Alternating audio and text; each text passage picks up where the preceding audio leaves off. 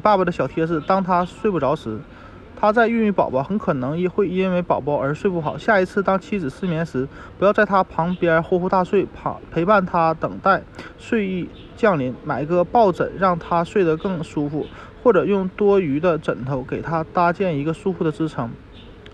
轻抚他的后背，让他放松，帮他洗个热水澡，给他端上一杯热牛奶，拿上一块小松饼。躺在床上聊聊天儿，相互拥抱依偎。